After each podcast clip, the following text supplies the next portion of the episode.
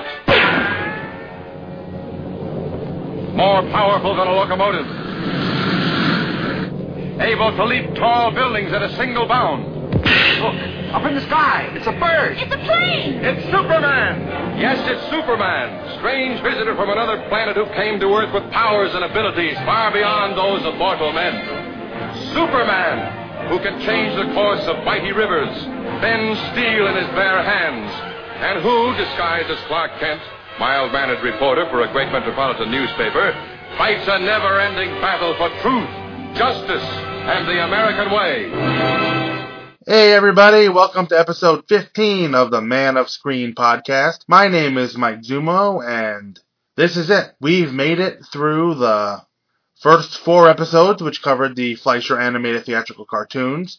We made it through the 10-episode run of covering the Kirk Alyn movie serials of 1948 and 1950. And now we're getting on to one of the major milestones of this show when I planned it out, because this is the episode in which we start discussing The Adventures of Superman, starring George Reeves, which ran on TV from 1952 until 1958. And let me tell you a little bit about how this is going to go. For this first episode, I'm going to be joined by Bob Fisher eventually, and we're going to discuss the show in broad strokes. We'll introduce you to the actors who played the famous roles. Obviously, George Reeves was Clark Kent and Superman. In the first season, Phyllis Coates played the role of Lois Lane. I thought Coates put on a great performance in the first season of Adventures of Superman, but the role changed in season 2 somewhat when Noel Neill took over the role when Coates was unavailable to go forward. And that's something Bob and I will talk about during this episode. You'll also get to meet Jack Larson, who has really been the face of Jimmy Olsen for generations now, as Jimmy may not be here today if not for Jack's betrayal. And obviously we're going to meet John Hamilton, who played Perry White. And we're going to get the first on-screen representation of Inspector Bill Henderson, who was portrayed by Robert Shayne. Now, a little bit about the format of how my episodes are going to go going forward. Like I said, this episode is going to be a discussion between Bob Fisher and myself. And then, at that point, we're going to go two at a time through the series. There were 104 episodes air total of The Adventures of Superman. So it's going to come out to about a year's worth of episodes with no breaks. So it's going to be about a year-long project. I'm not just going to cover the series. I'm going to take a look at a couple of the specials that were done. There was the Stamp Day for Superman, which was a short for the U.S. Department of Treasury to promote the purchase of U.S. saving bonds. That is on the DVD as a special feature on the Season 2 DVD, and I am going to talk about that as an add-on at the end of Season 2. And then there was also George Reeves' famous guest appearance on I Love Lucy, in which, although he's never mentioned by his own name as such, he was always described as Superman in the episode. But I'm going to take a look at that when it comes up in the chronology. I'm going to go in chronological order by release date. So, without looking, I believe the I Love Lucy episode comes between seasons 5 and 6. So, I am going to discuss that episode there at that point. Now, another slight change. I'm sure a lot of you are familiar with this series, otherwise why else would you be listening? But there is the issue of Superman and the Mole Men, which was recut into two episodes called The Unknown People, and according to the DVD, are the last two episodes of Season 1. Usually when I watch The Adventures of Superman, as I'm doing now for this podcast, I would generally watch Superman and the Mole Men in the Unknown People slot at the end of the season, where the series is put. But for the sake of this podcast, since I'm going chronologically, I'm going to cover that show next week with Bob Fisher before heading into the series proper. And then I'll go into Season 1, Superman on Earth, and we'll go from there two at a time for the next 52 weeks. So, with that being said, I am going to take a quick break, play a promo, and then I'm going to come back with Bob Fisher, and we're going to begin discussing The Adventures of Superman. Hang around.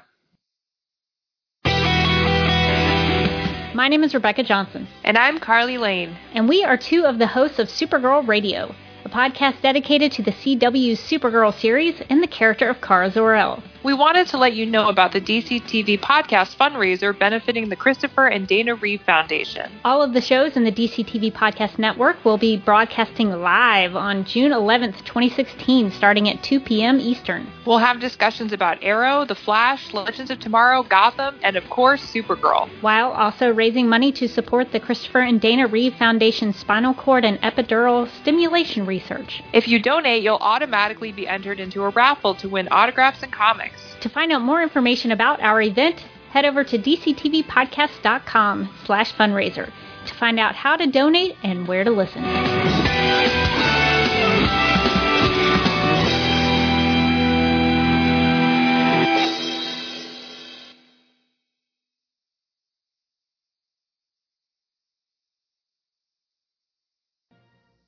All right, welcome back, folks. I have with me tonight Bob Fisher. Hello. And like I mentioned in the opening, this is going to be the first episode of my coverage of The Adventures of Superman television series starring George Reeves, running from, I guess we'll say 1952, that's when the show started airing, until 1958. And in a strange way, even though we're 28 or so years apart, we both kind of grew up with this show. Well, that's the fun thing about this show, is it's basically been in syndication, in reruns, since the 60s, after it went off the air in 58, after George killed himself. It literally came back early 60s. It was off the air for 3 or 4 years, but then in the early 60s, it came back on. So, and since that time, it's been on somewhere. And so you're right. I've run into people. Obviously, my generation grew up with it in first run, but there's Michael Bailey's generation, the right. People in their 40s that have that grew up with it. People in their 30s and 20s. And I have a little niece and nephews that are 3, 4, 5 years old are now watching it on MeTV, and of course they've got the DVDs. They can pop them in. And, gee, I wonder where they got the DVDs. But yeah, so it's always been there. So it's not unusual, even for young people, to know who George Reeves is. So we'll start with that. What is your origin story with this show? Well, since I was born in 1952. I was about 8 months old when this sucker hit for the first time. But I literally, at the age of 3 and 4 in 1956, was watching it in first run. Now, we had a black and white TV in those days, so I didn't actually see them in color until the 70s. And it's kind of a funny story, actually. As a little kid growing up in the 50s, again, watching them in first run, and then as a young boy watching them in the 60s, early 60s. But in the early 70s, I went to one of my, I don't know if you could actually call it a comic book convention, but here at the Executive Motor Lodge in Richmond, Virginia, in 1972, maybe, 71, 72. Mm-hmm. It wasn't really a comic convention, but a bunch of comic people locally and surrounding areas got together, and several stores and a few other people, and people could set up a $10 booth or whatever. But the guest at that little convention, which I didn't even know they were going to have a guest, which kind of blew me away, was Noel Neill, who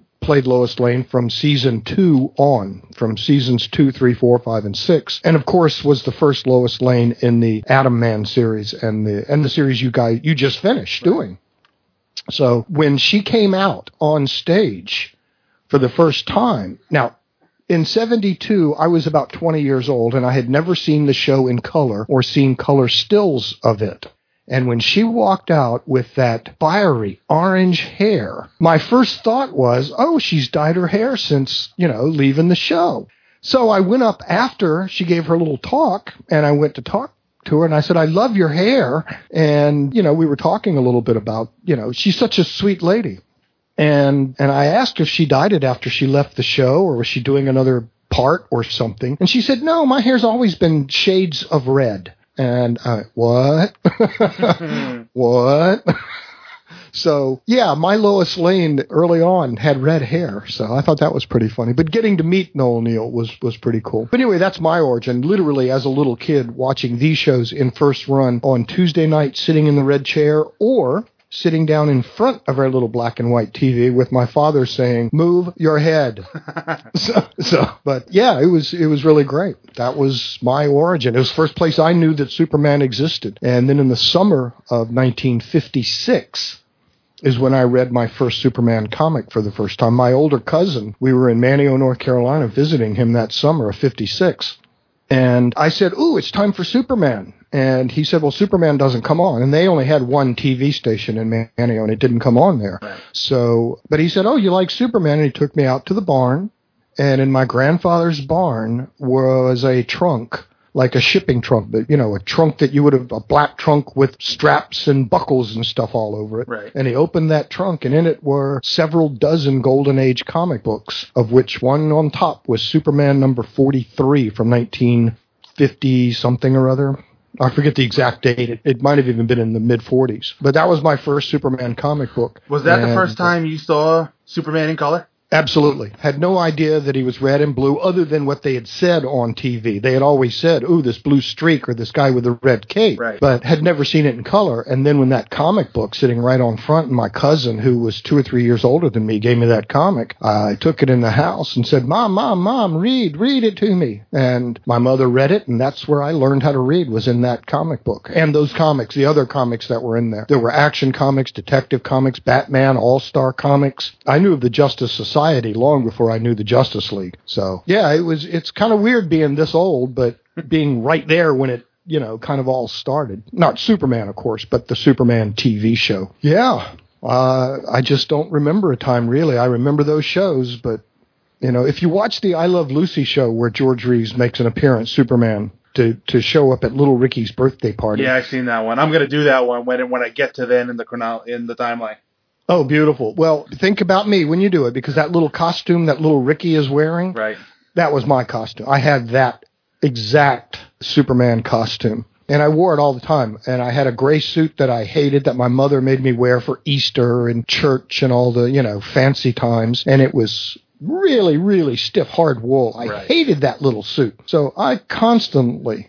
nobody knows this, but if you see little pictures of me, I might try to find one and put one up sometime. There's a little picture of me and my sister going to see Santa Claus, and I guess I'm probably 4, 5, 6 years old tops, the little gray suit on. Well, I know that under that suit, I'm wearing a Superman costume. Yeah. So, but that's it. Yeah, I've been there forever. I think I first noticed that I Love Lucy special. I don't know if you remember the SNL 50th anniversary of Superman special that they did way back when, in 1988. Oh, yeah. Absolutely. That was when it was kind of a clip show, and that's when I saw it for the first time, the scene with him up on the ledge with Lucy. You mean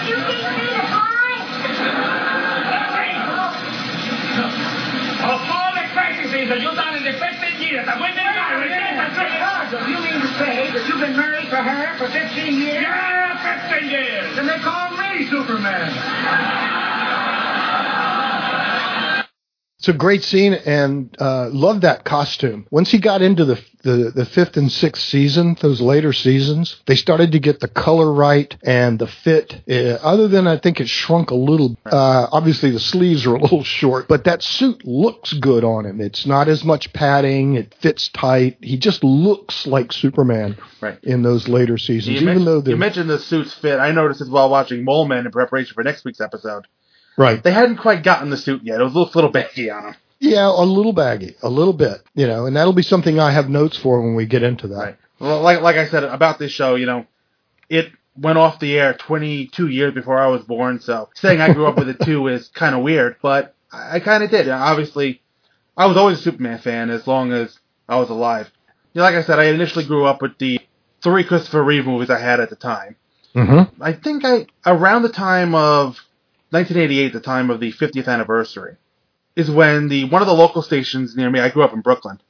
So, WWOR, it's a station out of Secaucus, New Jersey, which is, if you don't know your New York, New Jersey geography, it's right across the river from Manhattan. And on Saturdays, they would, for an hour, they would air the show on like an hour block, so you'd get 2 episodes. That's when I first started seeing it. And then every Thanksgiving, that same station would have what would call Superman festivals, which were hosted by Jack Larson. Oh, I've heard about those, and I've seen some of the clips from Jack Larson talking about that, but I've never seen the whole thing. I'd like to see, I don't necessarily need to see the shows, but I'd love to see all of his intros and his talks. I haven't seen all of those. I'm sure they're around somewhere. They're on YouTube. You can find them on YouTube if you search for Superman Festival or something. But you can find them. I think they did it for 4 years. So anyway, every year for Thanksgiving, we used, my family, me, my father, my mother, my sister, we'd go down to Hershey, Pennsylvania for Thanksgiving. Mm-hmm. So the first year I heard about this, I was bummed that I wouldn't be home to see it. So I wanted to set the program on the VCR. But at that time, we had this giant VCR. You needed a mechanical engineering degree to set the recording on this thing. So, my mother called my uncle, and he recorded it for me. So I had that one. So I had a tape of that one for the longest time. It had Panic in the Sky, Semi-Private Eye. Mm-hmm. I can't believe I remember this lineup. And Around the World with Superman. Mm. Then it went to color episodes. It had Through the Time Barrier, Great Caesar's Ghost, The Deadly Rock, and The Perils of Superman. Mm. Good shows. That was a good lineup. They picked good episodes. They did. And, Jack Larson's bumpers that he did were great. Little snippets that he would tell his stories about the show. And you could tell, and we'll talk more about Jack later. Yeah, there are some great videos on YouTube with him. You could tell that he looks back on it fondly. I don't know how he felt about it at the time. Yeah. But he looks back on it very fondly. So I had initially recorded I had the first and the fourth. I don't know whatever happened to 2 and 3. They were they were aired, but I didn't record them for some reason. Right. I think by the fourth one, I had a VCR in my bedroom at the time, and it was a little bit easier to deal with.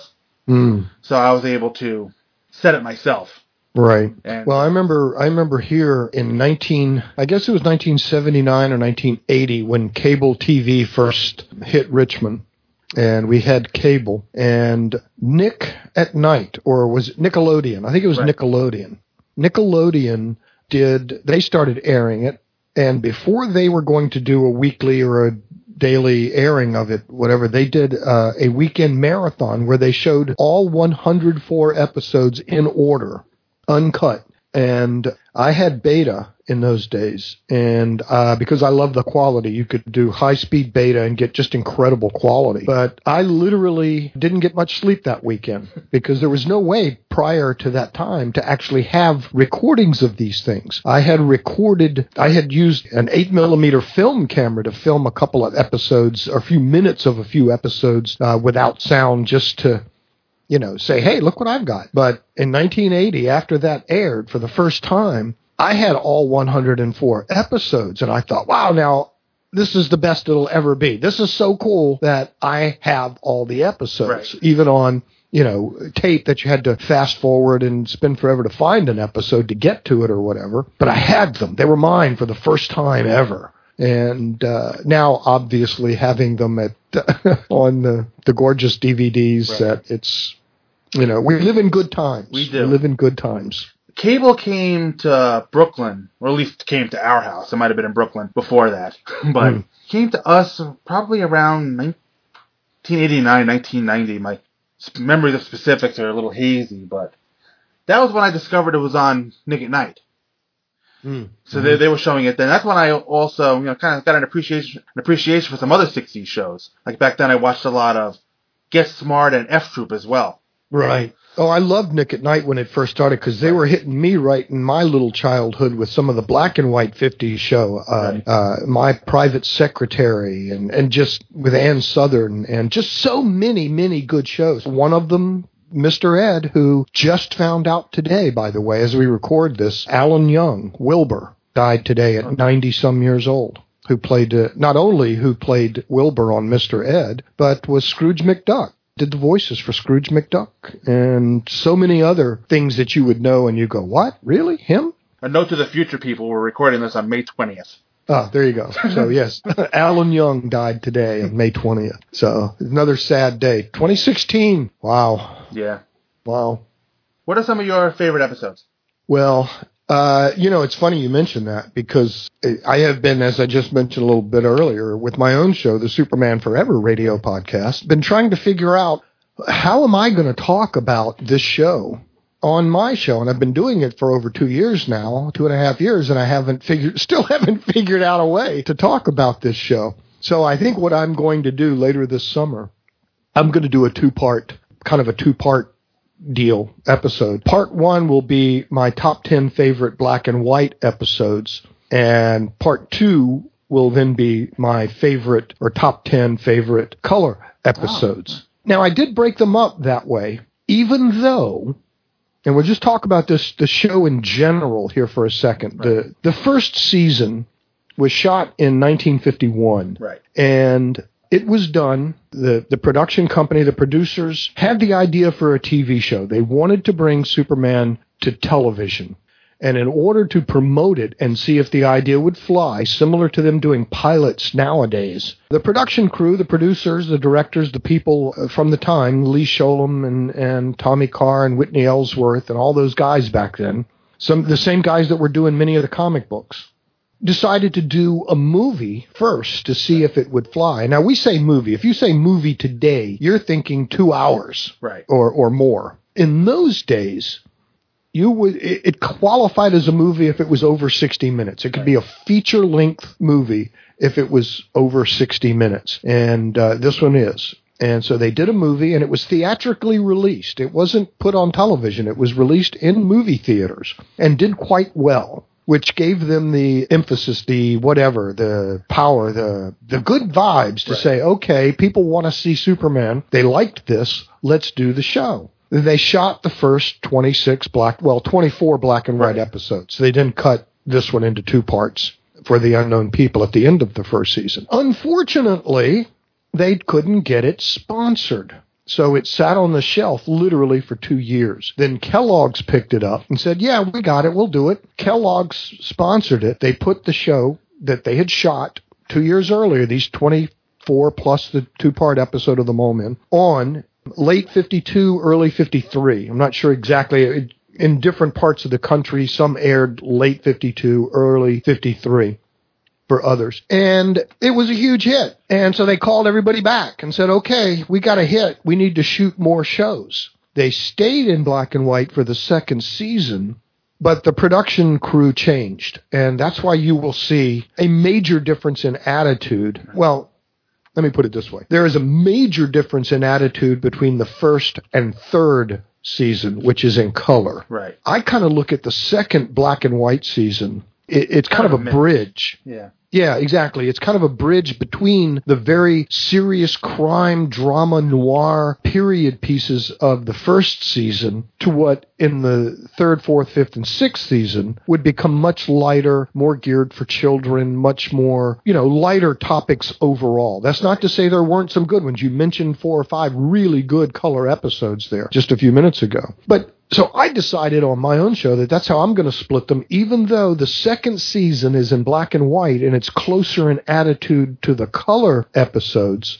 It breaks down very nicely for another reason. In the first 2 seasons, there were 26 episodes each, which gave you 52. The second or the third, fourth, fifth, and sixth season each only had 13 episodes, which gave you for the 4 seasons the same as the first 2 number-wise. So that's why for my own show, I'm going to break it down into my favorite black and white, because while the first season is overall my favorite, and I could watch almost any of the first season shows over and over again, and I know them pretty much, dialogue. I know it all. I know so much information about the first season. But I don't want to cut it off, because actually I think at least one of my top 3 favorite episodes of all time is in the second season in the black and white, which is Panic in the Sky. I just think that is, there's so much good about Panic in the Sky.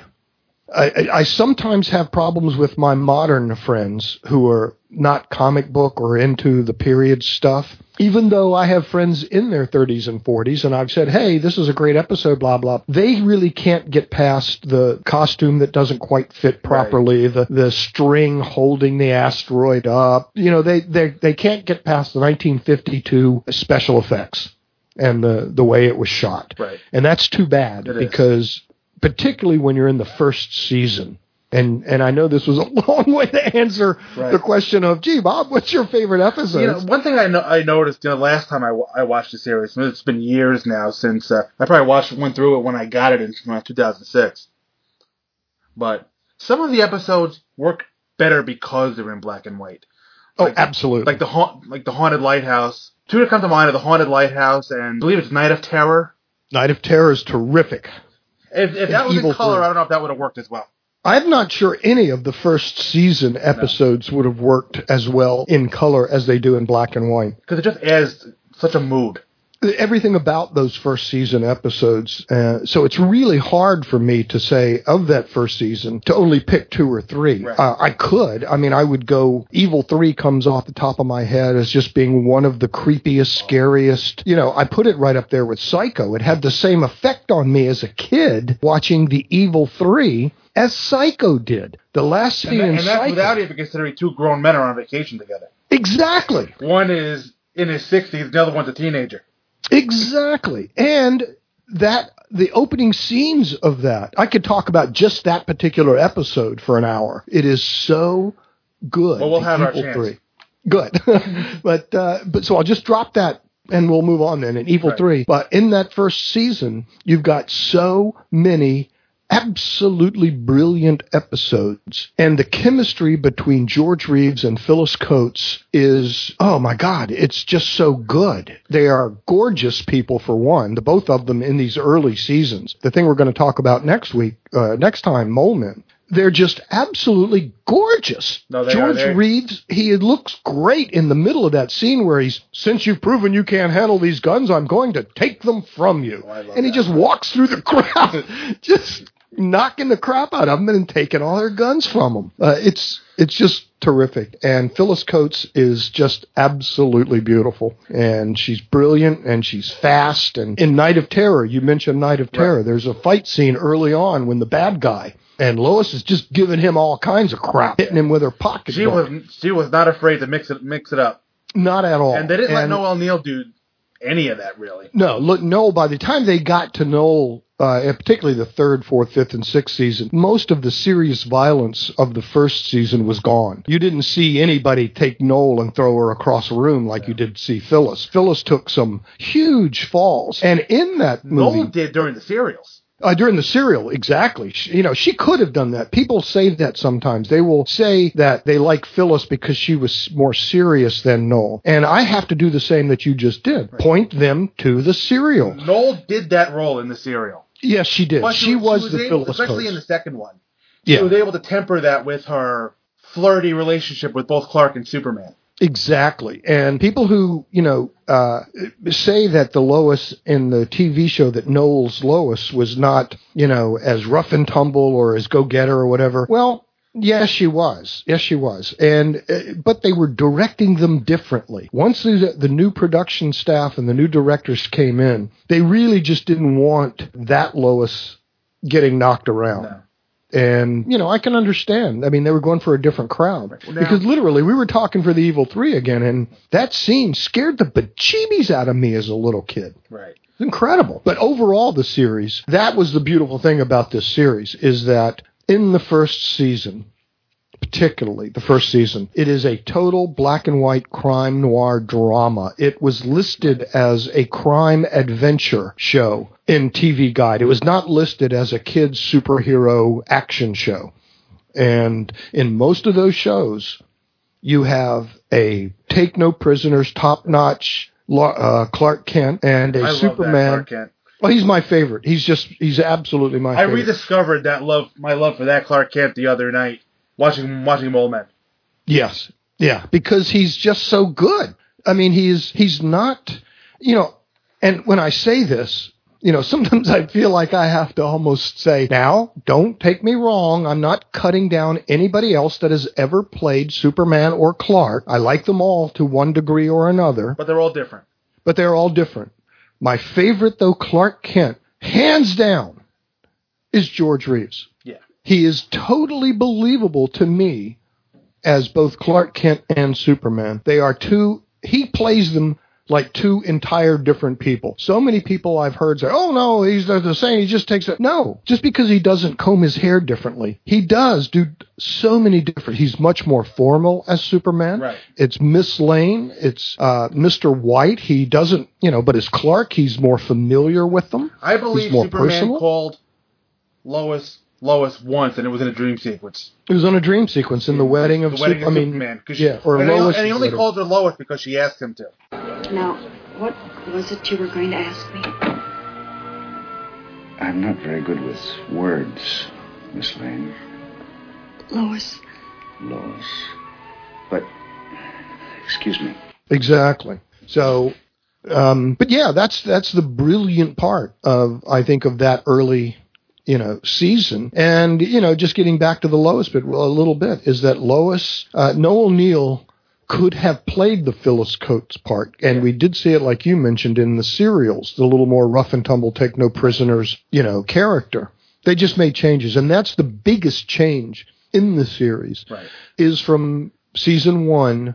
And like I usually say, to season 3 is the drastic change. When it gets to color, and I think the first color episode was Through the Time Barrier. Yeah, it was. And right off the bat, that season, you're seeing a kind of silly Silver Age Superman story with time travel. Nutty Professor, which my favorite, well, I can't say favorite. I loved all the Nutty Professors. I loved all of them. But Professor Pepperwinkle stands out. Yes, he does. But Sterling Holloway. Holloway. Winnie the Pooh, exactly. And which I would love to have been, a little side note from an old guy, speaking of Winnie the Pooh, I would love to have been in that recording studio if any of them did it together, because you had Sterling Holloway and Paul Winchell. And you may not know who Paul Winchell is, but when I was a kid, he was it. It was Paul Winchell and Jerry Mahoney, right, with Knucklehead Smith. He was a ventriloquist, and his dummies were Jerry Mahoney and Knucklehead Smith. But he also did the voice of Tigger, the voice... I mean, I could go on. He did hundreds of voices that people your generation would know instantly, that would have no idea who Jerry Mahoney or Knucklehead Smith are. But I would love to have been in that studio to see Sterling Holloway and Paul Winchell doing little things together as all the characters both of them did. But Sterling Holloway, he is so good. He is. So very, very good. So the color episodes are just a little more fun, a little more lighthearted, more of the what some people call the silly Silver Age type stories. But listen, The Perils of Superman. There were so many really, really good episodes, both in color and in black and white. And I believe it was someone, it might have even been you, on that Back to the Bins when you guys did a few years ago, said season 1 was the golden age. Season 2 started moving us into the Silver Age. Yes. Season 1 is more towards the end of the golden age, but he had his powers. He could fly. He wasn't just leaping buildings. He could see through stuff. He could melt stuff. He was strong, But he was still, I'm going to hit this bad guy in the face with my fist full force. Right. I'm going to put this guy up against the wall. In the color episodes, it was, I'm going to act bored while the bullets bounce off of me, and then I'll just hit you once and you'll fall down. Jimmy the Kid comes to mind when he breaks out of the safe.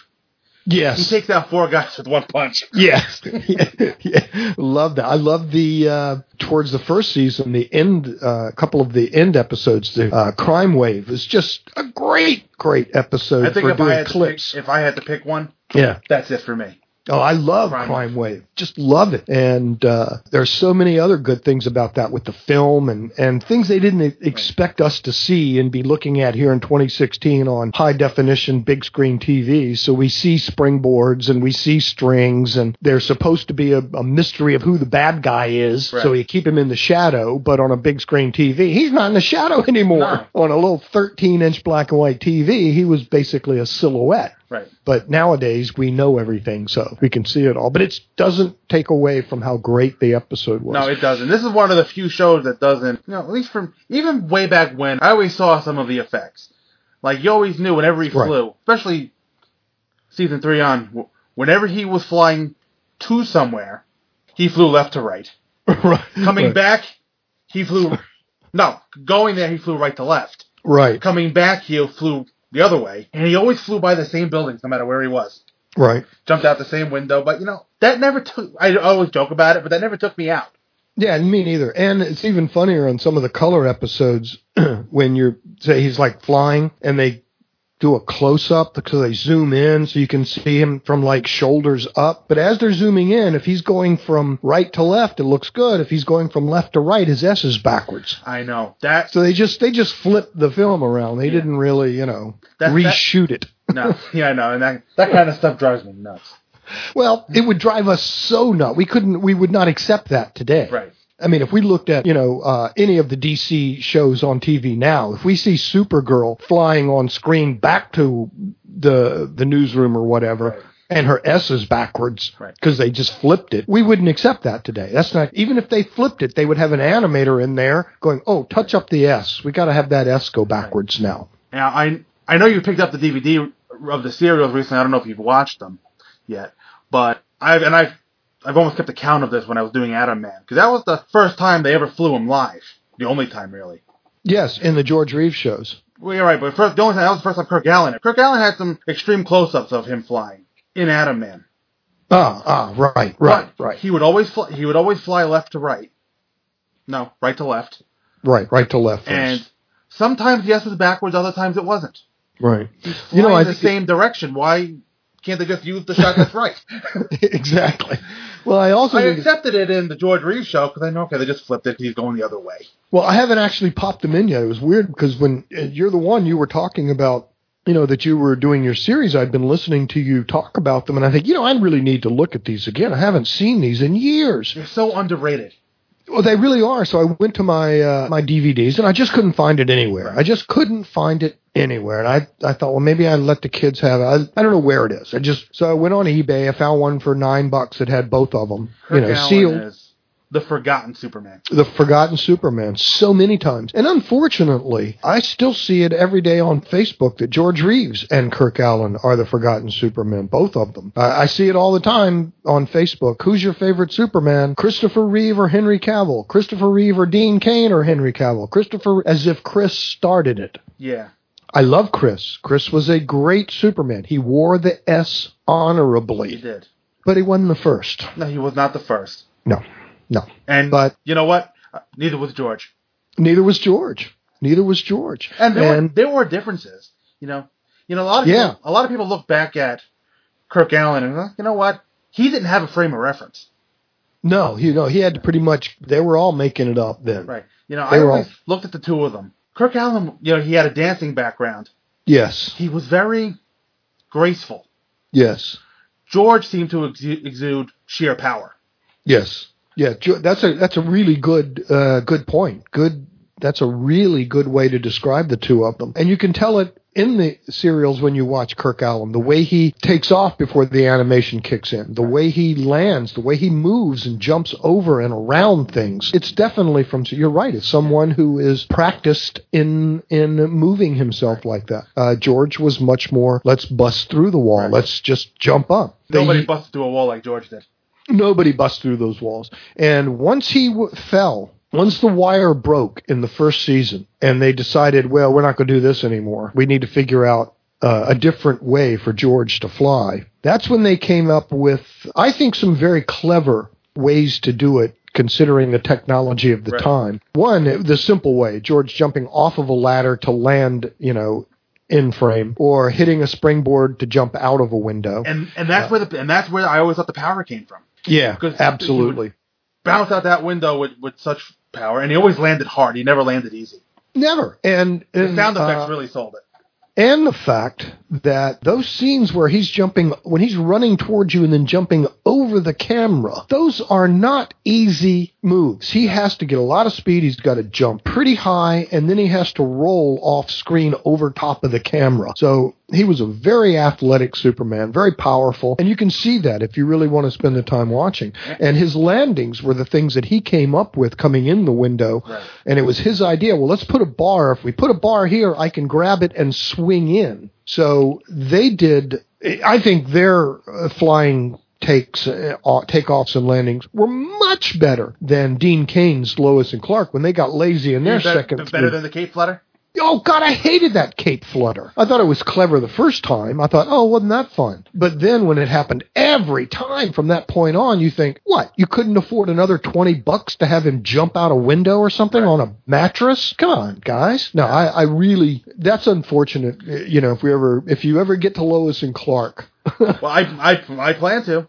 Well, I'll be glad to talk most of the first season with you. From then on, you're on your own. Well, Lois and Clark for me is always kind of special to me because I watched that one in first run. That was the first Superman show that I watched in first run. Well, see, that's a thrill, and I'm so glad that people get a chance to do that. That periodically, and that's what I'm loving about Supergirl.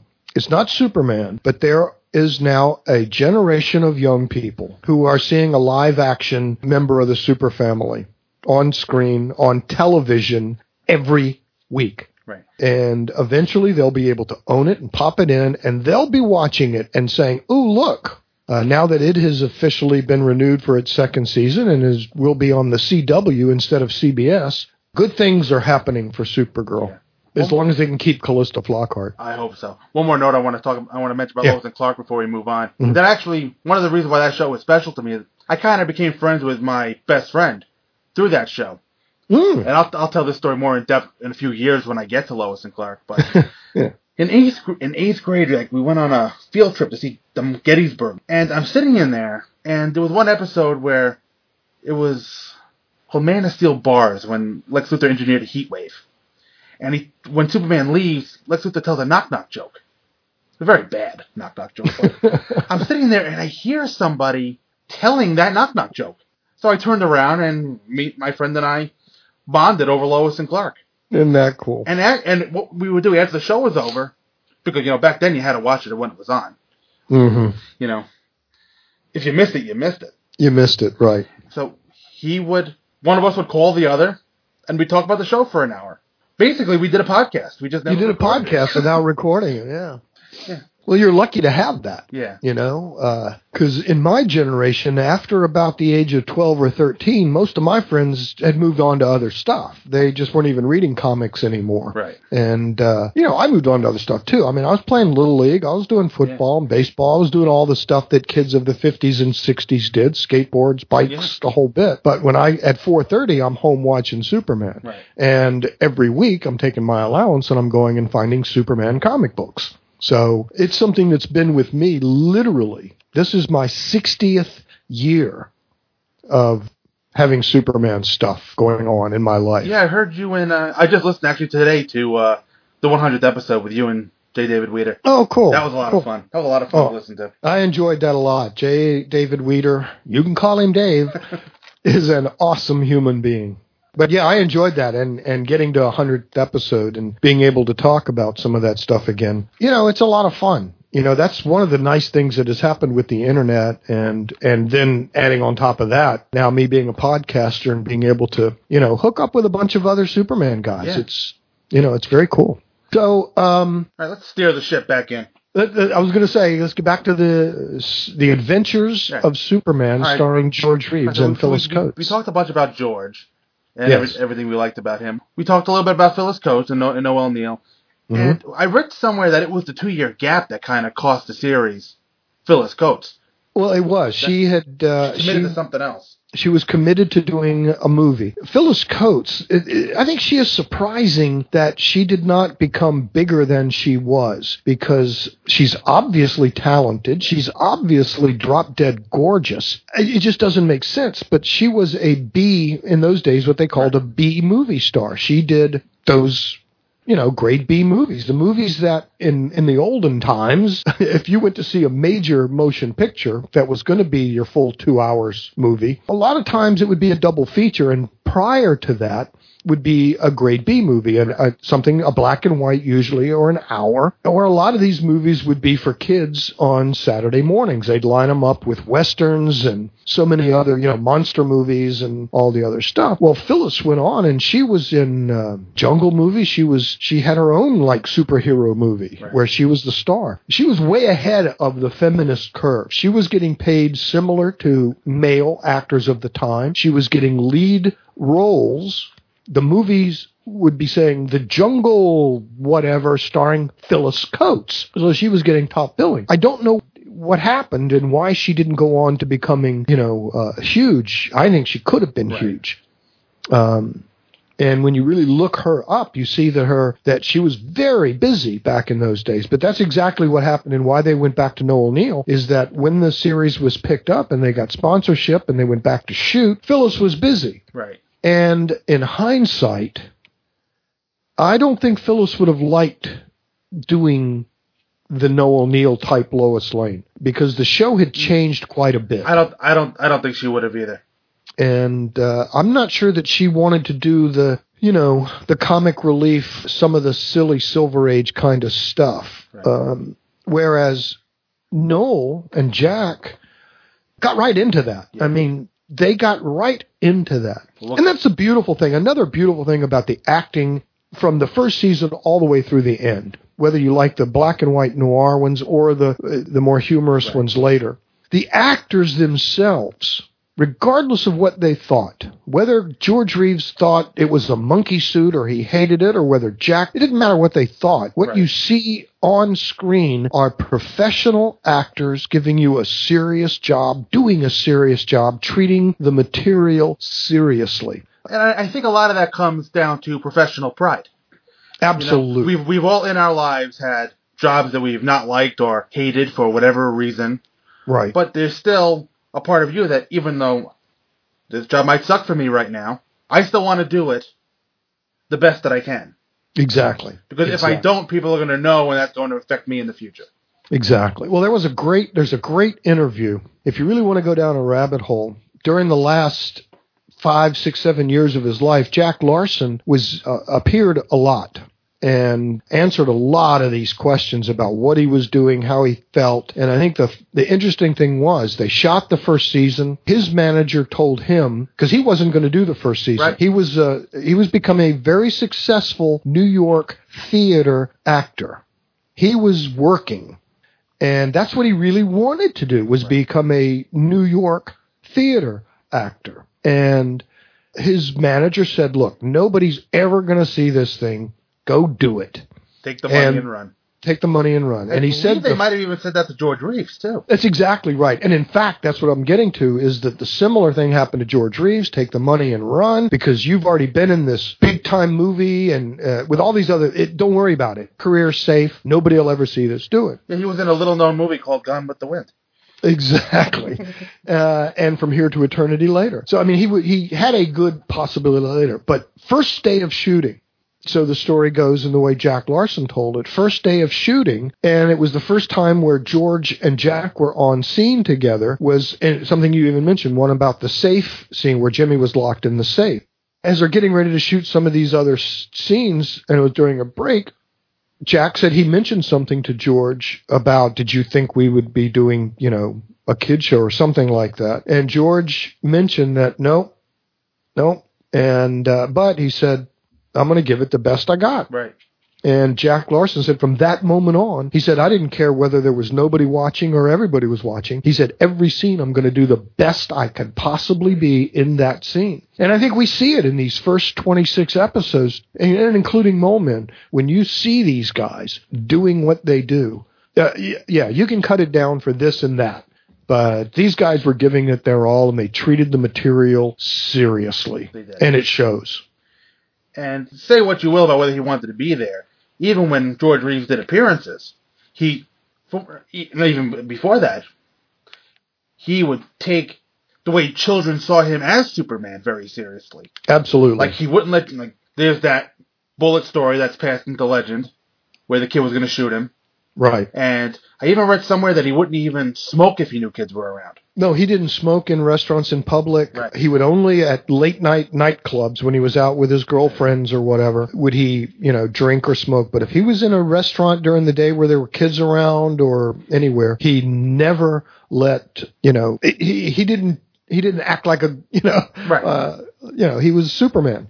And he kept that in mind. And I think all of them did. And that's why it was so much fun when I actually met Noel Neill, because you could even see it then. The show had been off the air at that point in 1972, 15 years or so? And there she was, and was still just beautiful and willing to talk. And it was obvious that she enjoyed her time with it. And she, even in the early days, would make fun of the question when people would say, how did you know that Clark, how come you didn't know that, you know, Clark was Superman? And the glasses couldn't have fooled you. Why didn't you know? And she jokingly just would always say, and she still does to this day, say, well, I wanted to keep my job. So she kind of breaks the fourth wall and says, well, no, I'm not going to. No, I like my job. Speaking of that, one of the things I'm going to keep track of, and I don't know if you listened to John M. Wilson's Golden Age Superman podcast. Yes, I did. Remember the kill count? Yes, indeed. I'm going to keep a secret identity Miss Screw-Up count. Because how he wasn't fooling anybody. I mean, how many times did he, when one of them, would he, Mole Men, he's standing there as Clark, he says, Superman brought it to the hospital. Well, then you know about Superman. If I don't, who should? And Czar of the Underworld, too. He and Inspector Henderson are getting caught some kind of trap. Superman comes up and says, how'd you do it? We were locked in here. One of the little tricks that Superman taught me. You know, Kent, sometimes I get a feeling you are Superman. In the talkative dummy. Well, there he goes again. Inspector, where does he disappear to all the time? I don't know. Maybe he runs into an alley, takes off his glasses, and turns into Superman. I think they all knew. Everybody knew. They just couldn't prove it. Right. So it's just brilliant. Just brilliant. Love this series. Just one thing I want to say about Noel Neill and George before we move on to some of the other characters. I thought she had better chemistry with Kirk Alyn than she did with George. Mm-hmm. You know, when you looked at Phyllis Coates and George Reeves as Lois and Clark, they were equals in every sense. Right. I never quite got that same feeling with Noel Neill and George Reeves. It always felt like he treated her as like a younger sister. Well, yeah, and I think that was done on purpose for that show. There are several scenes where, even if she looks at Superman longingly or lovingly, you know, he'll get this weird look in his face and then run out the door or fly away or uh-oh. You know, that was something that they were going to touch on. There were several times when a crook would capture Noel and say, well, we've got Superman's girlfriend. And she would come back, I am not. So they played with that. Right. We know she wanted to be. But they kept it more of the, again, for children, it was more important for her to discover whether he's Superman or not than to get him to marry her. But those were her two lines, and in her comic book, those were two frequent storylines, proving Clark Kent is Superman or tricking him into marrying him. Right. And that is, and I'll get to this deeper when I get to the episode, that's kind of the whole basis of Semi-Private Eye. Oh, that is the premise of Semi-Private Eye. She goes to Garrity to... yeah. To follow Clark. Absolutely. But that is just a great Jack Larson episode.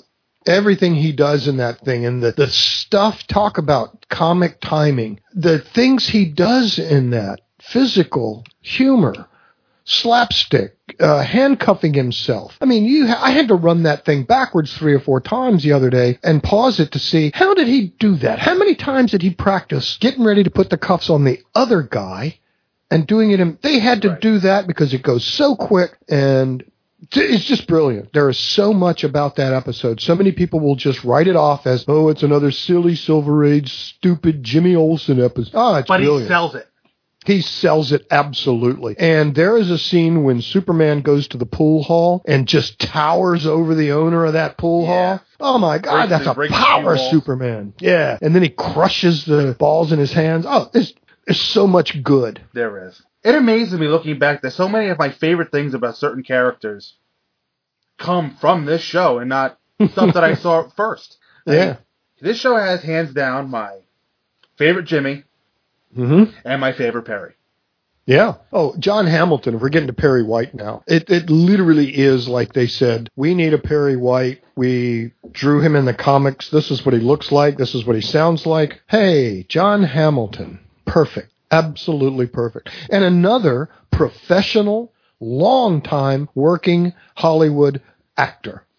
Anytime Hollywood said, you know, we need a detective, or we need a mayor, or we need a governor, or kind of authority figure. we need an authority figure, a politician or somebody in authority. Hey, who's available? Oh, John Hamilton. Go get John Hamilton. Yeah, it's an amazing. Look at the IMDb for him. Yeah, no, it's huge. Yeah. And a great, great actor. And people will give him crap because they will say that he didn't take his role too seriously here or didn't memorize his lines. And that's why they shot his scene so many times with him sitting at the desk where he's working on something and acts like he's writing on something to give to them when it's actually script in front of him. It may be the script. I don't know whether it is or not. It's still perfect. You know, he is Perry White. You know, a few weeks ago, I watched from the Black Lot to the Inkwell, or whatever they call it, on the DVD. And I think it was, what's that guy's name? The guy, Superman the serial author, Gary Grossman. Gary Grossman, yeah. He mentioned that, and they showed a clip. I don't remember which episode it was from, but every time Lois is talking, he's looking down. He's looking down. It's like, you know, I wish he never said that, because now that I've seen that, right. I can't unsee it. Right, I understand. Yeah, I understand. But, you know what? But then I just go back in my little mind to I think, okay, fine, he did that sometimes, but then you bring in the opening, well, the whole scene of the Evil 3, which we're going to talk about later in the series. Right. But and you go, there are no scripts sitting down in his lap right there, and that's a solid 10-minute bit that he and Jack Larson. He was out and about quite a bit, running around the Daily Planet office. You know, it's not like Pierre Walken who never left his desk. Yeah, exactly. It's not like Marlon Brando had an earpiece in his thing for somebody off camera reading the lines and cue cards everywhere because he just wanted his millions to say the words and go. John Hamilton doesn't deserve all that crap. No, he doesn't. Brilliant actor. He was out and about the planet yelling at everybody, and he knew his lines. Once in a while, he wanted to read it off the page. Yeah, fine. So be it. And Great Caesar's Ghost. I mean, there's so many good episodes with John Hamilton. So many good episodes. Great Caesar's Ghost. Do you have a favorite Great Caesar's Ghost moment? I liked it in the episode Great Caesar's Ghost, where he thinks he's seeing, you know, he's just saying it all the time. And then at the very end, when it's Inspector Henderson and all of them are there, and Perry just goes, Great Caesar's Ghost. There was one. I don't remember. It was a black and white episode. I don't remember which episode it was. But he's sitting at his desk. He screams Great Caesar's Ghost at the top of his lungs. He's raising his arms. And all this paper just goes flying. Flying everywhere, right. Yeah, so good. I'm gonna dig that. Figure out which episode that one's in. Just do a little GIF. People are doing GIFs on Facebook now. Just do a little GIF of him going, Great Caesar's Ghost, throwing paper everywhere. Yeah, because that time it wasn't just him saying the line. It was the papers in the arms. Right. Even behind the gruffness, I got the sense that particular incarnation of Perry White cared about about his three staff members. Well, yeah, he cared about his paper. He was very caring, and it was obvious, and you know, even with Jim Olsen. Right. And I go back to Evil 3 again because that relationship is so perfect in that episode between Perry White and Jimmy Olsen. Right. The two characters just shine. I can't wait till we get to talk about that episode. You look at that episode, and maybe this is later viewings of other things informing my opinion of this. Because if you remember the first 2 or 3 episodes of Lois and Clark, Perry would treat Jimmy as a gopher boy. Right. Until Jimmy finally said, enough is enough, and refused. And then you see the good for you kid when it's all over. Right. I always got, even in the George Reeves series, I got the feeling that Perry saw something in Jimmy, but was trying to bring it out. Right. Because he was almost like a father figure to him. Absolutely. Well, he took him on vacation. Granted, he took him to a haunted hotel, but because his feet hurt. Yeah. So much good. There is so much good. And one thing I want to say about Jack, without Jack's portrayal, I don't think we have Jimmy Olsen to this day. Oh, we don't. We don't at all. We do not have the Jimmy Olsen that we know at all. It was totally Jack Larson. He was a throwaway character. They used him in the radio show a lot of times as kind of a sidekick for Superman, but more expositionally. It was more like he would come running in breathless to tell Clark or Perry something so that Superman could go take care of it. Right. Mr. White! Who gave you permission to barge in here like a bull? Just got a flash. There's a dirigible flying over the airport with a guy hanging from a rope. He would get into trouble with some of the kids or whatever on the radio show. But it was Jack Larson's portrayal of Jimmy Olsen that gave us the Superman's Pal Jimmy Olsen comic book. There would not have been the comic. They say that point blank. Mort Weisinger, the guys, say that point blank. There would not have been a Jimmy Olsen comic book had there not been Jack Larson on the TV show. And he had a comic years before Lois got hers. So, yeah, Jack Larson totally brought Jimmy Olsen to life and gave him the comic book that lasted for over 2 decades, which then again, when DC got Jack Kirby to come over from Marvel. All that fourth world stuff. Oh, they gave him Jimmy Olsen to play with and pretty much said, you know, go over there and have fun and do what you want. And it was through the Jimmy Olsen comics that we got all of the terrific fourth world stuff. So Jimmy Olsen. Jimmy has literally been everything. Yeah, everything. And I will defend Jimmy to my last dying breath. Nah, and we should. We might have to defend him to Zack Snyder. Well, yeah, Zack. I'm afraid to watch that R-rated cut. Because, well, I think in the R-rated cut, it's actually going to mention him. Yeah, I don't want to see that. I can remain in denial until I actually see it. Well, that's it, unless they say it on screen. But I'm still going to say that the X-rated cut will be out of movie canon. It had to have been in theaters, on the screen. Yeah. I don't take all this director's cut stuff as some coming back later and saying, well, this is what I meant. Well, you should have put that on the screen the first time. Please. Yeah, let's talk a little bit about Inspector Henderson. He was an original character for the show. Robert Shayne, right? Yes. And then they brought him into the radio show. And then, in fact, it may have been the radio. I'm not sure which is first. He was on radio. Radio show was the 40s. But the radio show actually went all the way up into up into the 60s. So they had these radio dramas, sci-fi and other things went on for a very long time. But Robert Shayne on the Adventures of Superman as Inspector Henderson was just brilliant. It was a great part to this show. And his personal history, this is something weird about that time period, post-World War II into the 50s, once the Nazis and those evil Japanese were defeated, certain Americans had to find some new bad guy. So communism came in, and there were actual people who were putting together lists of people whom they thought were members of the Communist Party, and people in Hollywood lost a lot. And they pointed a lot of them at the Jews for some reason, which just never made any sense to me. But bigotry never makes any sense to me anyway. But they went after the Mole Men. Jeff Corey played Luke Benson. Exactly. And that's what we'll get into when we start talking about that. Yeah. But Robert Shayne was on that list. He got put on the list, suspected communist ties, and could not get work. So when you see him in other shows, he was on this show because of George Reeves. Right. George Reeves said, he's going to be on this thing. I don't care what they're saying. He's staying here when this whole thing hit. He and George were drinking buddies. Right.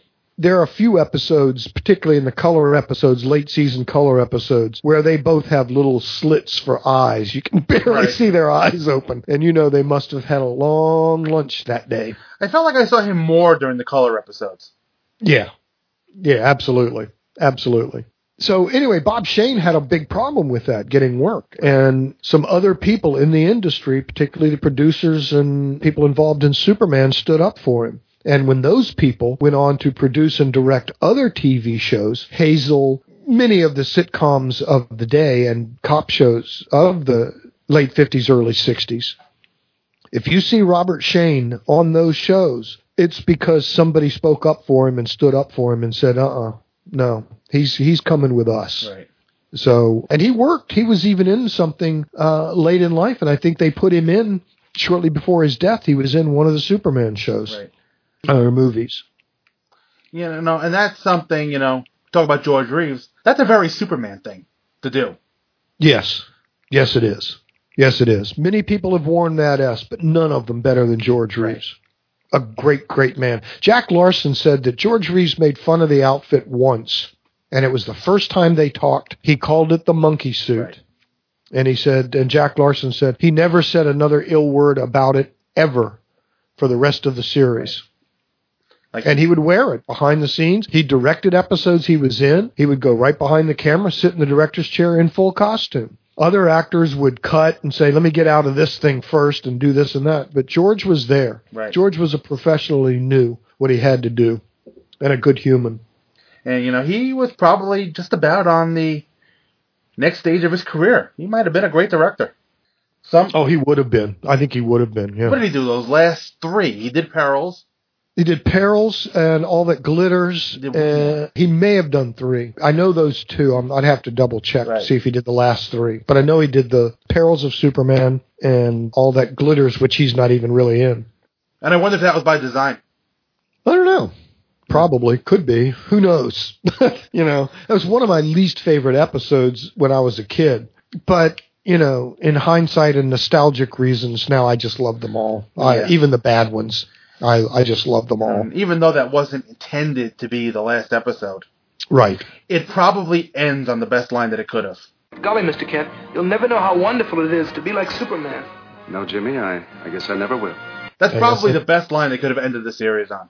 Yeah, guess I never will. Yeah. And, you know, but we have pictures of George Reeves with scripts for the next season. Yeah. So they were planning. He was going to direct. He was going to produce some of the shows. No, that's why it makes the suicide all more just crazy. They would have had to do some recasting anyway. Right. John Hamilton died around that time, too. Right. So they would have had to have cast a new Perry White. And do you know at all what they were planning to do?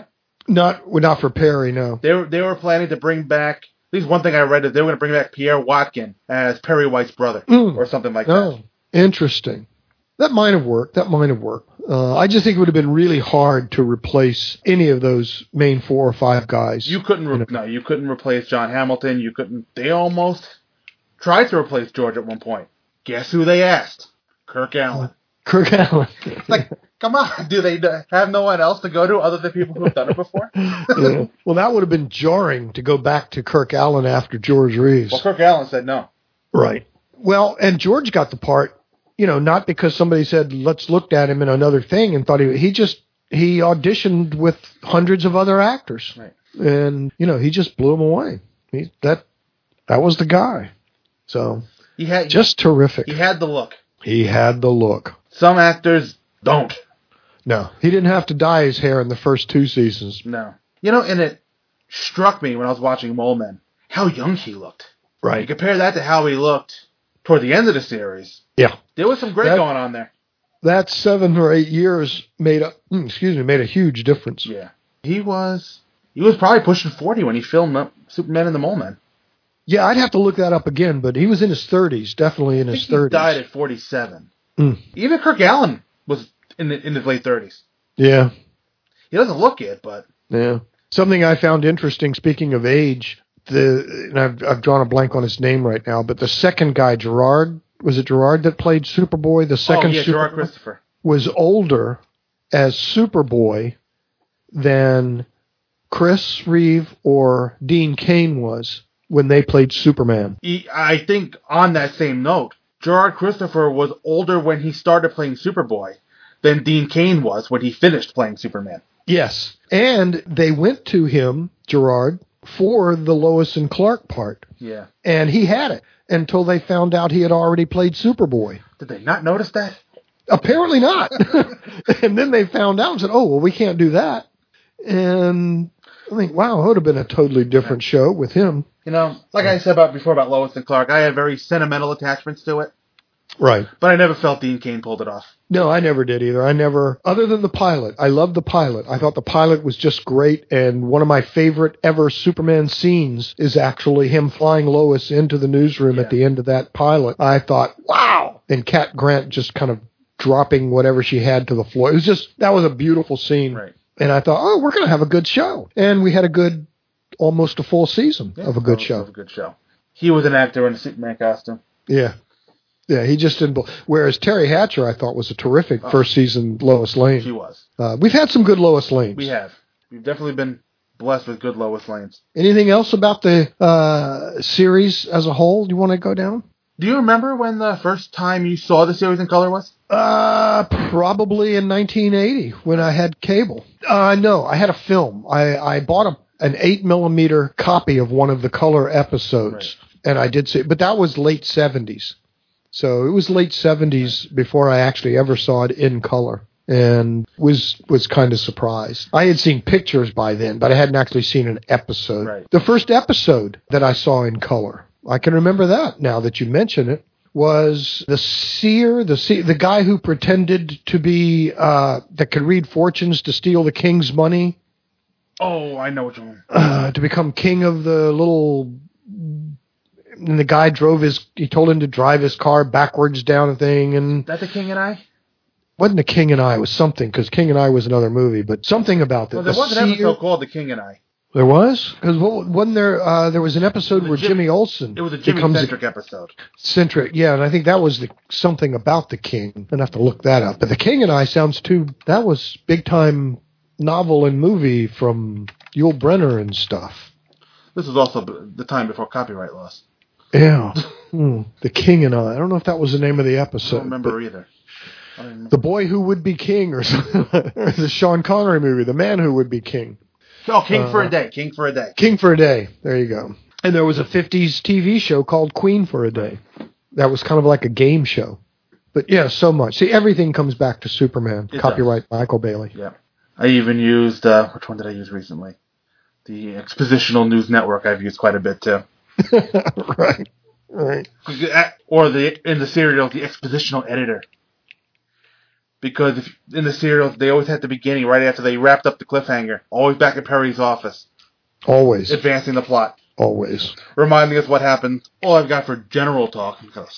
You know, and I think that's what I miss about the comics over the last 5 years in the New 52. We haven't seen that. The Lois, the Jimmy, the Clark, the Perry. We haven't seen something happening at the Daily Planet where, oops, we need to go take care of this, and then everybody goes and does their job. Right. We haven't seen that at all in the New 52, and I'm hoping they get back to that. But they got to decide what they're going to do about Clark. Right. You got to bring Clark back before you go to the Daily Planet. Yeah. So I think that's why I latched on to the post-crisis comics so much, because there was so much focus. There was so much focus on the on Clark and on the supporting cast. Right. All right, so, Bob, before we wrap this one up, you want to tell people where they can find you on the Internet? Well, my main show is the Superman Forever Radio podcast, and that's at supermanforever.com or iTunes or Stitcher or anywhere else you get your pods. So my wife and I call them pods. We listen to a lot of pods, but Superman Forever Radio, and hopefully going twice monthly here soon. And that's where you can find me talking about Superman. It's not an index show. I just make up what I want to talk about and then talk about it. So I have a lot of fun there. And I'm also doing, speaking of Silver Age Superman, doing a monthly podcast with John M. Wilson. You mentioned earlier he had a Golden Age Superman podcast. He and I are doing a show called The Giant Superman Podcast. And we're looking at all those 25-cent, 80-page giants. The Superman Giants. So we started with number 1, and we're doing basically half an issue per episode, because those giants had 8 to 10 stories in them. So I thought at first we'd be able to do one episode per giant until we started talking, and the episodes get into the 3 and 4 hour range. So you start thinking, no, we better shorten this up. So we basically do half an annual, half a giant per episode. And I'm having a great time with that. John's a fun guy to podcast with, and haven't read a lot of these old comics in a long time. So now going back and pulling out all my 80-page giants and reading them, it's just a blast.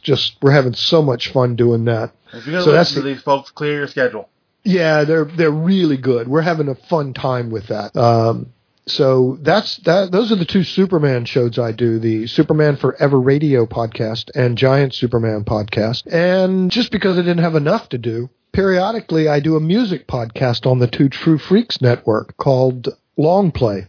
And a couple of guys get together over there and we just talk music. Usually what I do is invite somebody on to talk about their favorite album. And then we talk about it track by track to see if it's a decent album or not.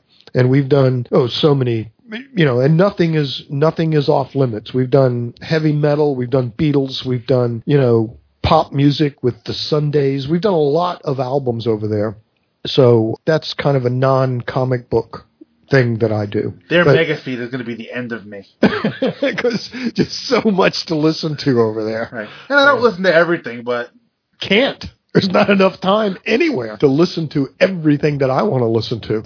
You know, I even have a hard time thinking, you know, sometimes I feel guilty. I'm sitting here last week listening to all these other Superman podcasts and making notes thinking, you know, I should be doing my own show right now instead of listening to all these guys. But that's what I do. So that's where you can find me, is if you just enter Superman Forever in Google, you'll find me.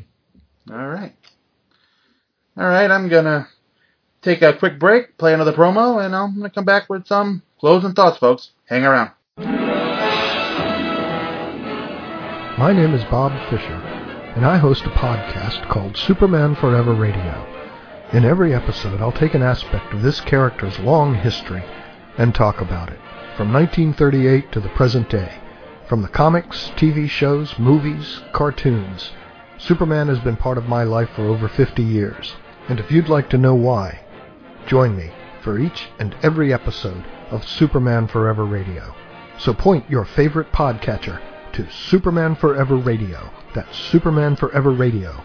SupermanForever.com.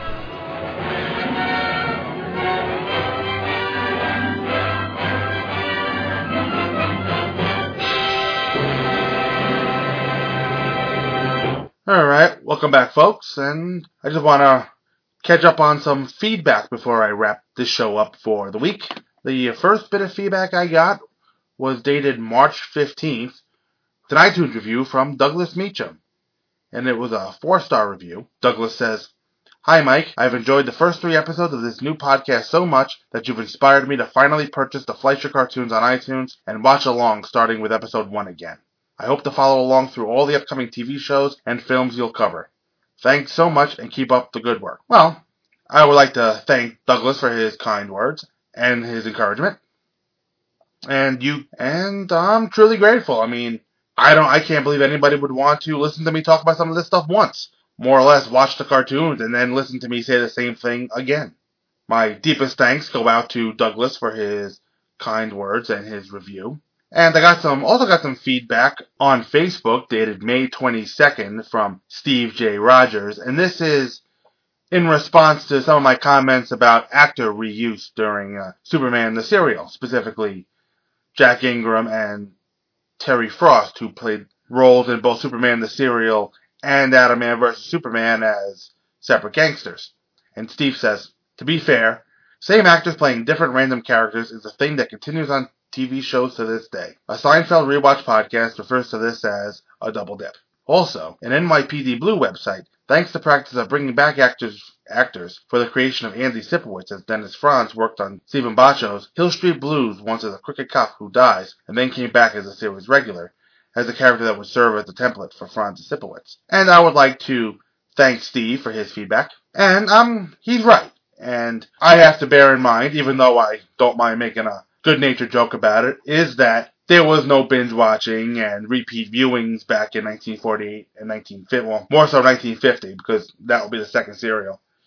So I'm pretty sure most people back then really didn't realize the same actors playing different characters.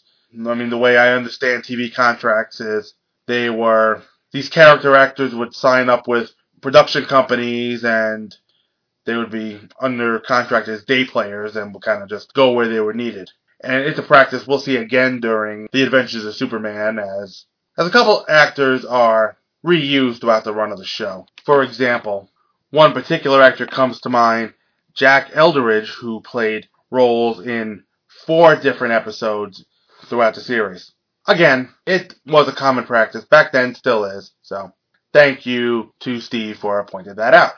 So, you too can get in on the act if you want. You can send me feedback at manofscreen@gmail.com, or you can do what Douglas did by posting a review on iTunes. That helps other people find the show and make me more visible in the iTunes search directory. You can do what Steve did and leave a message on my Facebook page by liking my Facebook page by searching the Man of Screen podcast. And you can find me on Twitter @manofscreencast. Next week, Bob will be back, and we're going to talk Superman and the Mole Men. Come on back. I'll see you then. Thanks for listening. Have a good one. Don't miss the next thrill-packed episode in the amazing Man of Screen podcast. The Man of Screen podcast is produced by Mike Zemo, and all opinions on the show are those of Mike Zemo and his guests, and no one else. All music is in sound clips used in the making of this show are for review purposes only, and no copyright infringement is intended. All trademarks are copyright their original copyright holders. The Man of Screen podcast is a member of the Superman Podcast Network and can be found at www.supermanpodcastnetwork.com. The homepage for the show is manofscreen.podomatic.com, and you can email the show at manofscreen@gmail.com. Thanks for listening.